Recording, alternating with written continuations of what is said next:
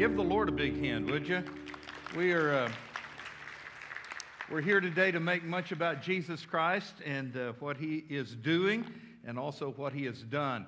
Uh, before I start preaching on the Holy Spirit, our Helper, sermon number seven, uh, I'd, I'd, like to just do a quick commercial. Uh, thank you for praying for It's Our Turn campaign.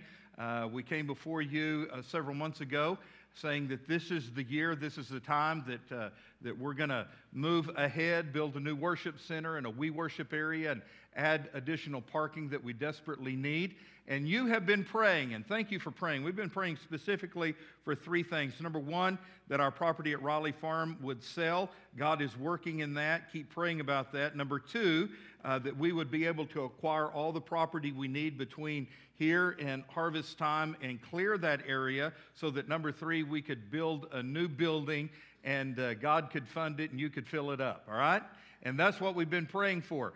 Uh, we have been working diligently for the past several months. You haven't been able to see anything because everything has been done kind of, you know, behind the scenes and, and nothing visible has happened until this week. And we're finally able to see some stuff. Let me just show you a quick video of what you can see now.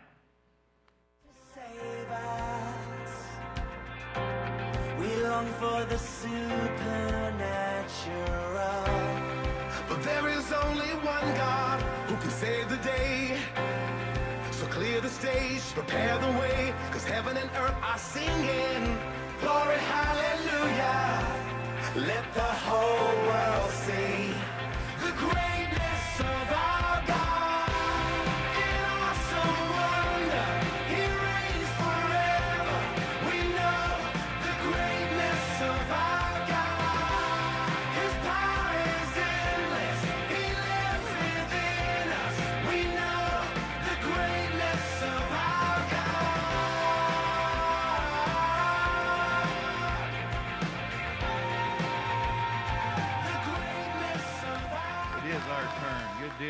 Yeah, it, it, is amazing. In a week's time, two of those houses were knocked down, and uh, just in a matter of a few more weeks, they'll, they'll all be taken down. Also, God opened the door for us to acquire four lots that the city owned. We were, we were the only bidder. we were the high bidder, but the only bidder, and, uh, and, and God just opened the door for us to acquire that land. I'm so excited about what God is doing and what God is going to do. Let's give God another big hand today. And remember, it's our turn. Now, the reason we're doing all of this is to be a witness for Jesus Christ. More than anything else, we want people to hear about Jesus. We want to make much of Jesus Christ. And it is our job as believers to be a witness for Jesus. That is your task, okay? It is your mission. If you are a Christian here today, you are God's hands and you are God's feet and you are God's voice. And what God has called you to do is to present Jesus Christ to a lost and dying world. We're on that mission 24 hours a day, seven days a week. We can never tell enough people about Jesus, all right? So that's what we're called to do. But you know what? We're not in it alone. I mean, yes, we have the rest of us to help and encourage, but more than that, Jesus has given us the Holy Spirit. Okay? He is our helper, and He is the one who enables us and helps us to be a witness for Jesus Christ. So, this is sermon number seven on the Holy Spirit, our helper. And today, from John's Gospel, chapter 15, we are going to learn how the Holy Spirit helps us to be a witness for Jesus Christ. So, again, John chapter 15, I'll read that passage in a moment. This is just before Jesus was to be crucified. And so he had his disciples in this room together, and he was literally pouring into their lives. And I'm sure the atmosphere in that room was electrifying because Jesus was squeezing every moment that he could into the lives of his disciples. He knew he was about to leave, and he needed them to know everything that they could so that they could continue this cause called Christianity. So we read in John chapter 13, first thing Jesus did he, take, he took away his cloak and he took up a towel and a basin and he knelt down and he washed his disciples' feet. He washed their dirty feet. Jesus taught them the lesson of true Christianity. To be a leader in the kingdom of God, you've got to be a servant, all right? And so he fleshed that out to them. And then they took of the Lord's Supper. In chapter 14, 15, and 16, Jesus told them what they needed to know about living for him and the cause of Christ after he was crucified. He told them, in essence, the world is going to persecute you. The world is going to hate you. They hated me, they killed me. They're about to kill me. They're going to hate you. A servant is not greater than his master. So be ready for this. You are about to enter into persecution, but I'm going to give you the strength to live a victorious Christian life. So he did not want them to shrink. He did not want them to fold. He did not want them to retreat. He wanted them to have boldness to live for him. And that's where we come in John's Gospel, chapter 15. Just a couple of verses, 26 and 27 is our passage for today. Here's what Jesus told his disciples. But when the helper, who's the helper? It's the Holy Spirit. You know what? I could, David, I could stop right here and talk for the next hour about how I need help in my life. Anybody else out there like me? Do you ever need help? Wake up. Okay? Quit lying. Yeah, we need help. We can't do life on our own. And God doesn't expect us to. So, what has He given us? He's given us the helper. But when the helper comes, whom I shall send to you from the Father, the Spirit of truth, who proceeds from the Father, he will do what? He will testify of me. Did you know that is the primary duty of the Holy Spirit? To testify of Jesus. The Holy Spirit came to make much ado about the Son of God, Jesus Christ. In fact, it was the Holy Spirit who presented Jesus to a lost and dying world. This same Holy Spirit who was one with the Father and the Son, the triune God, God the Father, God the Son, God the Holy Spirit. The Holy Spirit who was there at creation. The Holy Spirit who at times came down and indwelt humankind in the Old Testament, giving mankind a word from God. That same Holy Spirit, the preserver of truth, is the one who presents Jesus Christ to a lost and dying world. He will testify of me. He has been testifying of Jesus. He will continue to testify of Jesus. And then he looked at his disciples and said, And you, you guys right here, you will also bear witness because you have been with me from the beginning. Now, do you see what Jesus is saying here? The Holy Spirit testifies of me. The Holy Spirit bears witness of me. The Holy Spirit is the one who has presented me to humankind. And now, you, my followers, those of you who have been with me, you will also bear witness and testify of me.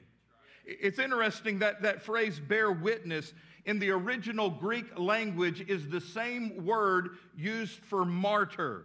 It means one who gives up his or her life for a cause. And the tense of the verb that Jesus used here means you will continually bear witness of me. And so here's what Jesus is saying the Holy Spirit has presented me to mankind. The Holy Spirit has witnessed of me. And now, this Spirit, whom you are about to receive and who will abide in you, will give you the power to also be my witnesses. And, and here's the deal when the Holy Spirit comes to dwell in a believer, he comes in the power that makes it effective for us to be a witness for Jesus Christ. That's what Jesus had in mind when he ascended back into heaven. Remember what Jesus said in Acts chapter 1, verse 8, as he was going back up to heaven. He said, But you shall receive power After that, the Holy Ghost has come upon you, and you shall be witnesses unto me in Jerusalem, Judea, Samaria, and the uttermost parts of the earth. Did you see those two words? Power and witness. You're going to receive power. Where does that power come from? The Holy Ghost, the Holy Spirit, our helper. And because you have received that power, you are going to be a witness for me. And the book of Acts shows us how, for the next 30 years, this unstoppable force, the power of God, the witness of Christians, one person after person, people group after people group, nation after nation. The power of the Holy Spirit is not merely for our enjoyment. No, the power of the Holy Spirit is for our employment. We're on mission for God. We have been employed by Him. Why? We are called to be His witnesses. The same word that Jesus used in John chapter 15, verse 27, when He said, And you must also testify of me. So you take these two passages together, John 15 and Acts 1 8. What did Jesus say? He said, You will be my witnesses and you will testify about me. Again, the vision that Jesus had for his followers never included just sitting in church and being comfortable. In fact, he has called us to cross cultural ministry countercultural ministry. He has caused us, called us to shake our world up.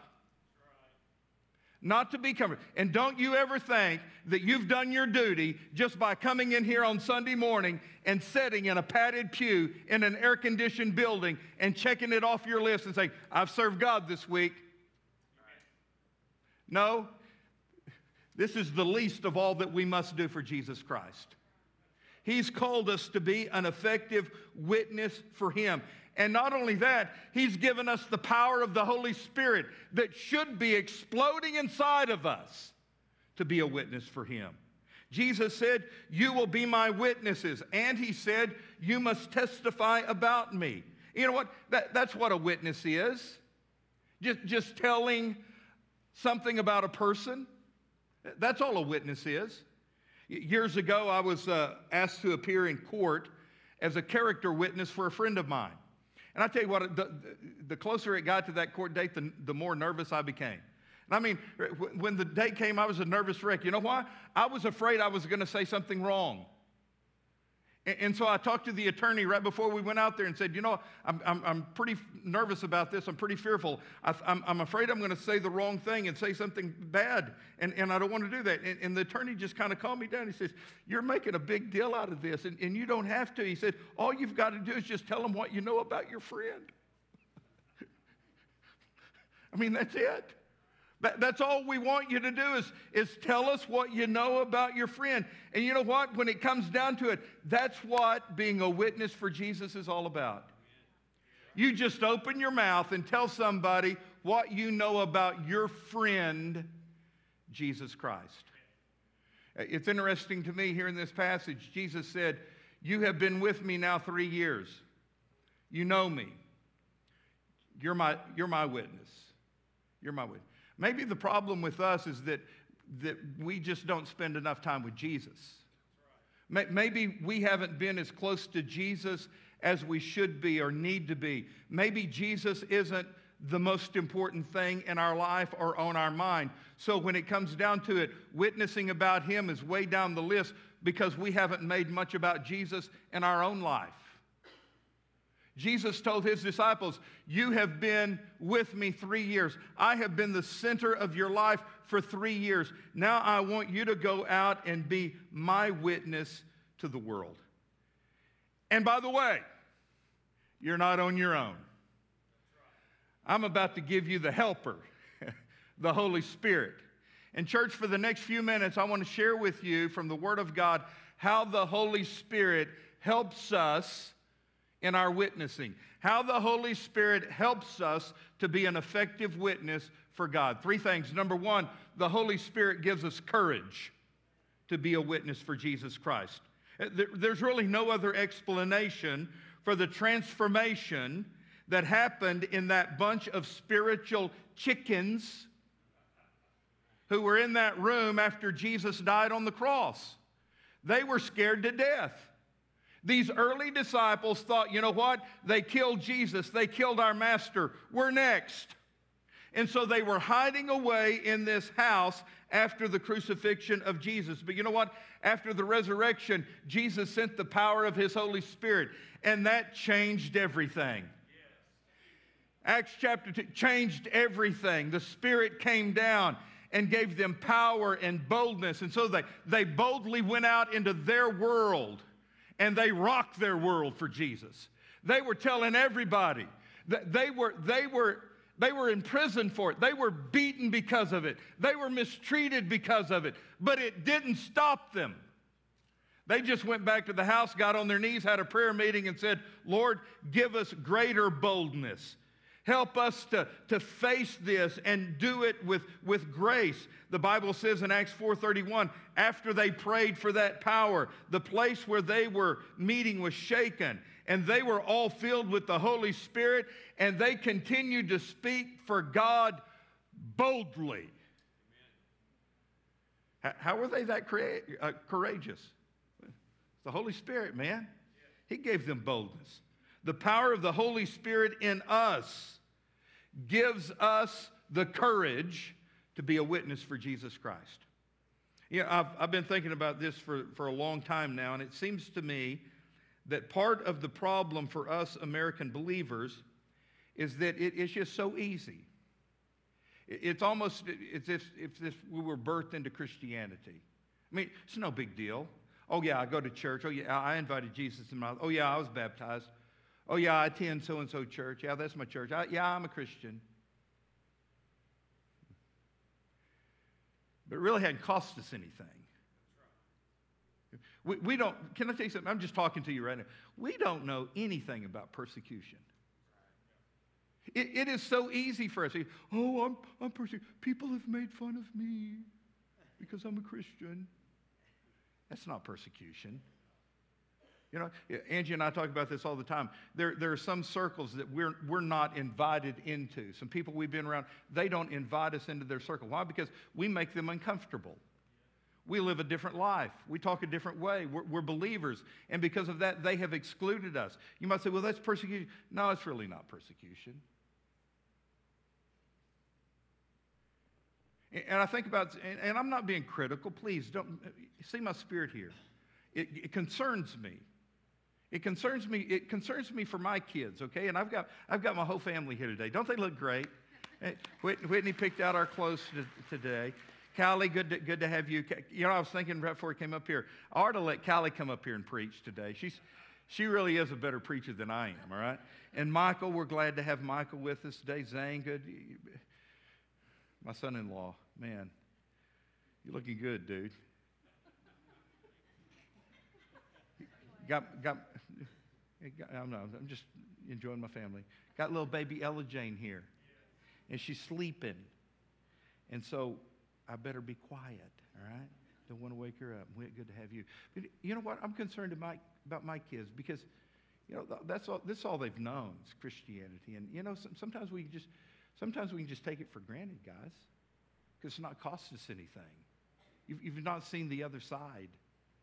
And, here's what I'm afraid of for a lot of us because, because this has become so easy. We, we are really weak when it comes to our witnessing. We're, we're almost anemic when it comes to, to witnessing. Why? Because we've never faced any persecution. We, we don't know what it's like. One of the blessings for me is, is being on the International Missions Board. I hear all these stories of, of things happening in third world countries and, and how people really are persecuted. I, I think of what has happened and what is now happening in Cuba, for example, amongst Free Will Baptists. Let me tell you the Cuban story. Back in 1942, a pioneer Free Will Baptist missionary by the name of Pop Willey was commissioned to go to Cuba. And so he went there as just a, a, a, a solo missionary. And he started witnessing to people and won some Cubans to the Lord. He, he established a few churches. There were a handful of churches, just a few believers. And he also opened a seminary, the Cedars of Lebanon Seminary, to train pastors for the ministry. And for 18 years, Pop Willey devoted his life to Cuba and, and building the churches in Cuba. And after 18 years in 1960, socialism took over in Cuba. The communist regime took over. You know what? They kicked Pop Willey out. They shut down Cedars of Lebanon Seminary. They closed the churches. They told the Christians they could no longer witness and evangelize. And, and back in the United States, I mean, I, was, I wasn't born until 1961, but I can remember from a, a little boy in church hearing these stories about Cuba and going to the national meeting and us praying for Cuba because we didn't know what was happening in Cuba. We thought we would lose that handful of churches and those few believers. We thought it would dissolve. Under the persecution, we thought Cuban churches and Free Will Baptists would die and disintegrate. 30 years later, back in the late 1980s and early 1990s, they started allowing some of our Free Will Baptists back into Cuba. And the Free Will Baptist movement hadn't died down there. Did you know that today in Cuba, there are over 52 established Free Will Baptist churches? There are over 200 house churches and over 6,000 Free Will Baptist Christians in Cuba. Isn't that great? I mean, that is, that's mind boggling to me. It's unbelievable to me. In 1991, they reopened the Cedars of Lebanon Seminary. And did you know that today, this very day, Cuban Free Will Baptists, they have their own National Association of Free Will Baptists. They are sending missionaries out to different parts of the world. And because of their lifestyle and the, the, the, realization they don't have anything, you can virtually support a Cuban missionary for about $100 a month. I mean, it's just, it's mind boggling to me. And, and here's what we've realized here's what's happened. During the dark days, God grew a generation of people in Cuba who knew nothing but absolute surrender to Christ, taking up their cross and following Jesus. While in the United States, we are looking for comfortable Christianity, those Cuban believers were taught from a young age that it's going to cost them everything to serve Jesus. And under that persecution, they came alive in their witness. And the churches grew. I saw this firsthand. Uh, in April, I went to Nashville for an International Mission Board meeting. And uh, at that meeting, we interviewed a record number 11 missionary candidates and approved them for foreign service. One young lady that we interviewed was named Karen Delgado. On a Wednesday night, I, I told some of you about Karen Delgado. I'm going to repeat some of that story because, man, it just it challenged me. It was a young girl, 24 years old, answering the call of God in her life to be a missionary, and she's going to go to Bulgaria. And so she was sitting at, at our table with all the board members around, and, and I was seated right across from Karen Delgado, and they asked her, Karen, just tell us your story. What's your story? And I mean, she was nervous as she could be. I mean, there's, there's all this, the mission board who gives her approval to be a missionary. And, and, but she started her story. And she said, Well, I was born and raised in Cuba. My, my mom and dad became Christians. My dad became a pastor. And she said, Every day, every day, when we sit down for breakfast, lunch, or supper, every time we sit down to eat, my mom and dad would tell my, my brothers and my sisters and myself, Children, we are doing the will of God. The will of God is the most important thing you can do in your life. And even though it is difficult sometimes to do the will of God, we will always do the will of God. She said, I was told that three times a day all of my life. And then when I was in junior high school, my family fleshed it out because God told my dad to leave Cuba and go to Panama. And so we renounced our Cuban citizenship. We lost our visa. We went to Panama. We were not granted another visa. Therefore, we were a family without a country. And after a while, the Panamanian government told us to leave. And we didn't have anywhere to go. We had no income, we had no food, we had no family, we had no country, but we were doing the will of God. she said, My parents kept telling us, the will of God sometimes is hard, but we've got to do the will of God. She said, unexpectedly, they received a phone call from the United States asking her daddy, Rolando Delgado, to come to the United States and, and spearhead a Spanish speaking ministry. And you know where they ended up? Russellville, Arkansas. At this point, Karen was a senior, and Callie, she had to go to Russellville High School her senior year. We've got a thing in our family, we don't care too much for, for Russellville High School for some reason. Greenwood people don't like Russellville High, whatever. She said, Oh, that was hard. She said, I barely could speak English. It was my senior year. And here we are in a country that we're not a citizen of, and, and, and I don't speak English and I don't have any friends. But she said, every night I'd go home and my parents would say, Karen, it's going to be okay. We're doing the will of God. The will of God is hard, but we're doing the will of God. She said after she graduated, she received a, a, a, gift to be able to go to Welch College. That's our Free Will Baptist School in Nashville. She went there. She just graduated this May, but she was also called to ministry and to missions. And she said during her time at Welch, she went to Bulgaria and she fell in love with Bulgaria. And she thought to herself, wouldn't it be great if God allowed me to spend my life in Bulgaria telling people about Jesus? Oh, this would be so wonderful because I love these people and I love this culture. It'd be so great. Then she thought, well, that can never happen because the will of God is hard. the will of God is not supposed to be fun, she said. But she came to realize that, you know what? Yes, the will of God can be hard, but it also can be rewarding. And it can be good.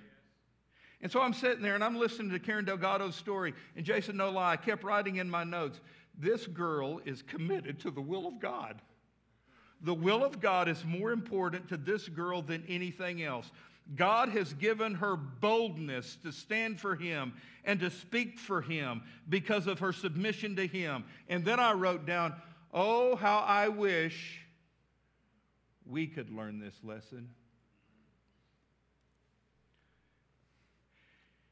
Here's the way it ought to be when we come to Jesus Christ, there is a transfusion inside of us that the Holy Spirit gives us courage and boldness to be a witness for Him.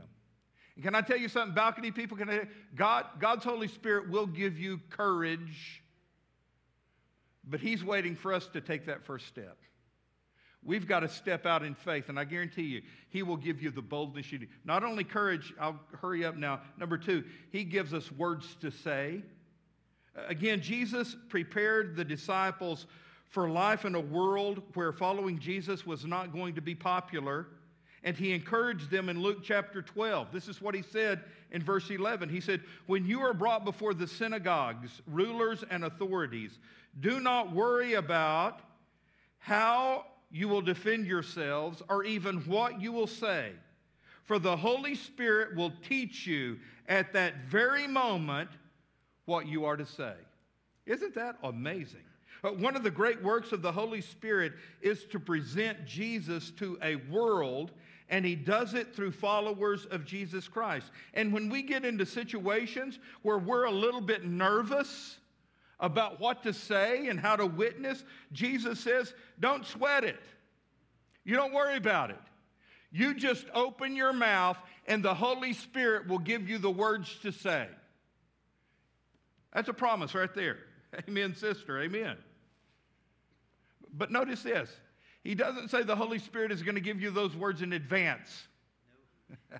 they, they don't come beforehand. Now, you can study, you can memorize scripture, you can hide those things in your heart, but you're not going to have the exact words you need to say until you open your mouth. And when you open your mouth, at that very moment, the Holy Spirit is going to give you the words to say. Even the great apostle Paul needed this.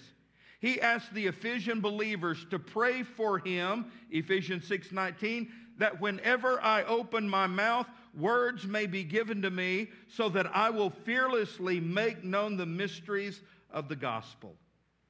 And that's what happens, guys. I'm, I'm here to tell you.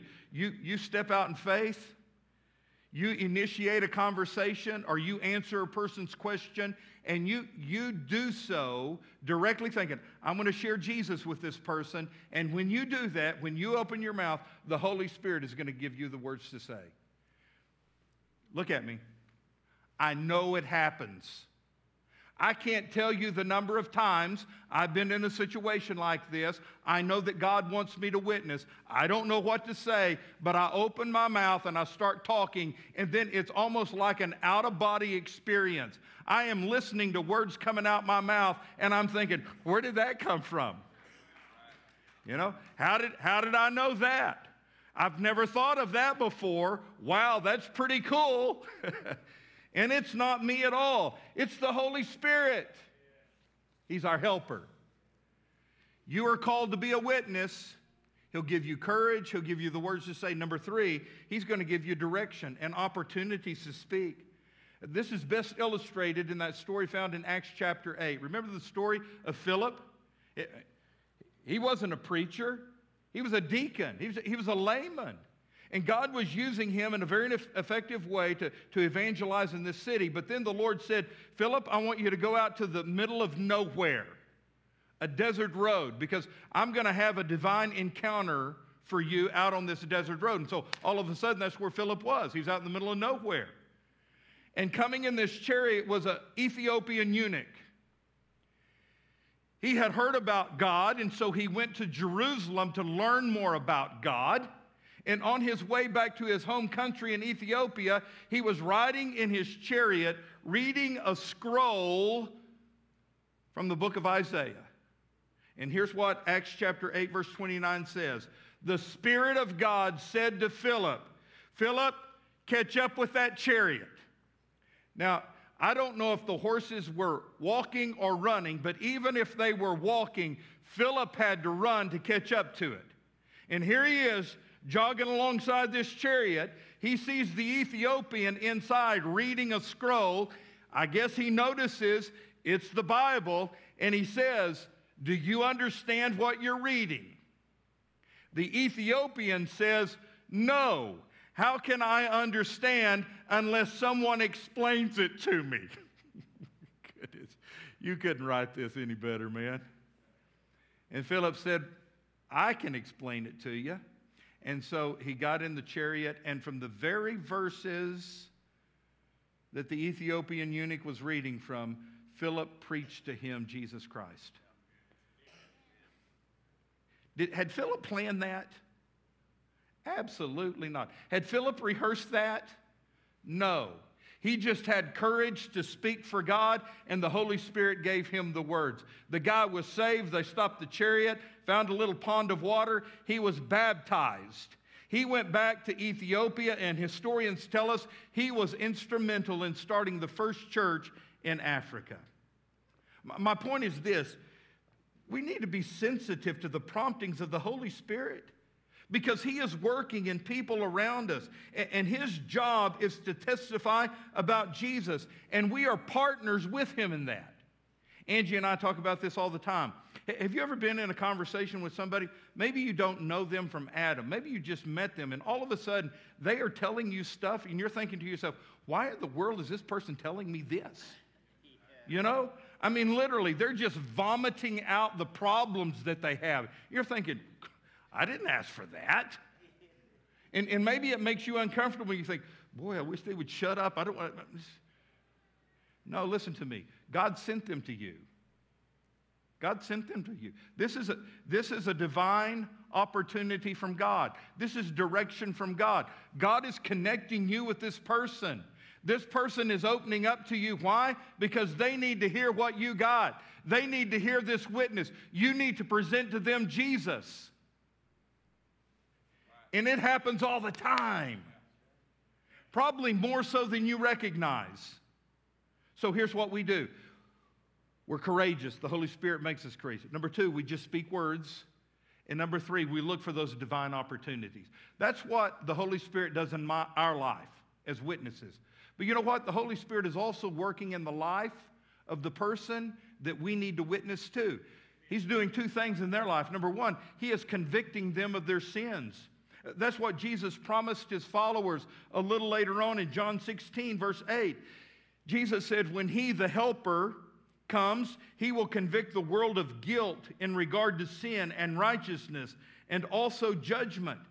And listen, church, when we are faithful to love other people and tell them the simple truths of the gospel, the Holy Spirit is going to take our words and use them in that person's life to bring about conviction. I mean, it happens. Let me just ask you this. Have, have you ever been in here just listening on a Sunday morning and I'm up here talking, preaching, whatever, and you're thinking, dude, how does he know that? Has he been reading my mail? That's not me, that's the Holy Spirit of God. That's the Holy Spirit of God. Years ago, God brought this guy into my life. It was through this sporting event. I didn't, I didn't know him, just met him, and, and uh, we visited a little bit, and he found out that I was a Christian and I was a preacher. And here's what the guy said to me. First, first time I met him, he said, Listen, he said, You seem like a nice guy, and I, I, don't mind talking to you and visiting with you, and I'll continue to talk to you, but I don't want to hear any of that Jesus stuff. He said, You never talk to me about Jesus, you never talk to me about the church, because if you do, I'll never talk to you again. He said, I'm an atheist. I said, Okay. Whatever, man. And so the next few years, I just became his friend, just We'd just talk about stuff. Never brought up Jesus, never brought up the church. But you know what I was doing? I was praying for him. Holy Spirit, get a hold of his heart. You, you, you brought me into this guy's life for a reason. Okay? I believe that. Every time God brings somebody into my life, it's for a reason. There is a divine appointment there. So, God, you brought this guy into my life for a reason. He doesn't want to hear what I have to offer, but Lord, work in his life. Holy Spirit, get a hold of his heart. A few years later, he called me up and he said, Hey, hey, I, I need to talk to you. he said, My world is falling apart. My wife has left me. My, my, I've lost my job. My, my health is failing. I need you to pray for me. you know, sometimes God works in weird ways. He, he brought this guy's world crumbling down, but you know what? It convicted him of his sins and it changed his attitude, and now he wants to hear the gospel. Are you seeing what I'm saying? You be courageous. You open your mouth. You speak words. The Lord will give you the words to say. And as you speak those words, the Holy Spirit is working in that person's life, convicting them of their sins. And you know what? You are not called to save that person. You can't save anybody. But that's the fifth thing, or the second thing that the Holy Spirit does. Not only does He convict sins, He converts lives. He changes people from the inside out. There is power in the proclamation of the message of the gospel. Paul said it like this, Romans 1:16. I am not ashamed of the gospel of Christ, for it is the power of God unto salvation to anyone who believes. The Jews first and also the Greeks. So here's how I'm ending this sermon today. Number one, if you are not a follower of Jesus Christ, this message is available to you today. This salvation is available to you. Today you can be saved. Today, God can take all the junk of your life and just wash it away and give you a fresh start on life. He can write your name in the Lamb's book of life. He can give you hope for heaven. And let me tell you, that's what it's all about, guys knowing where you spend eternity. Knowing where you spend eternity. I see Freddie's family up there. Love you guys. Been, been praying for you. We, we buried Brother Freddie this past week. Unexpected death. Didn't expect Brother Freddie to die, but his time was up. His time was gone. And God called him home. But you know what? That was a glorious celebration we had for Freddie. Why? Because he's a believer in Jesus Christ. He settled things with God. He's in heaven today. And I want you to have that same hope. So if you're here today and you're, you're not sure about your relationship with Jesus, I invite you to come and receive God's gift of salvation. Number two, if you are a follower of Jesus Christ, I want to remind you of, of your job description. You're His witness. You are to testify of Him every single day. God is going to bring people into your life that He wants you to speak to about Him. He wants you to present Jesus to them. And all you have to do is say, Lord, I'm willing, I'm ready, I'm able. Use me. And He'll use the fire out of you.